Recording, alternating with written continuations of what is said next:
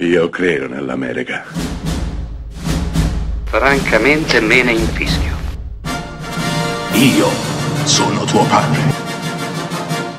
Anna Nishimasa. Rimetta a posto la candela. Rosa bella. Charlotton è stato un, un attore indimenticabile, corpulento, molto molto grasso, ingombrante, omosessuale non dichiarato, uno dei grandi, grandissimi attori di Hollywood. Eh, lo ricordiamo in Spartacus, lo ricordiamo per esempio nel meraviglioso testimone d'accusa di Billy Wilder.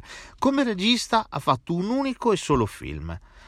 La morte corre sul fiume, in originale The Night of the Hunter, con Robert Mitchum. Robert Mitchum qui ricopre la parte del cattivo, esattamente come gli era capitato di fare in Promontorio della Paura. Qui Mitchum fa la parte di un predicatore che avvicina vedove, le uccide, dopodiché le depreda di tutto ciò che hanno.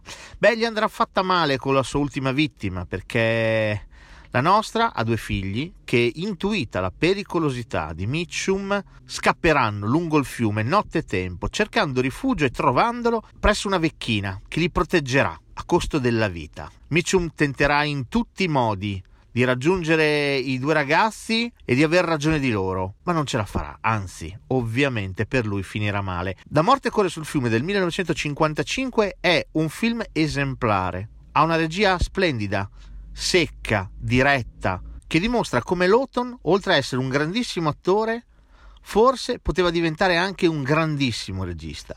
Purtroppo per lui non fece altri film dietro la macchina da presa perché il film andò malissimo. Divenne negli anni un cult, però chissà, forse per l'epoca, il 1955, anno della sua uscita, era un film troppo controverso, un predicatore malvagio che uccide vedove, che caccia per tutta la notte due bambini inermi, indifesi.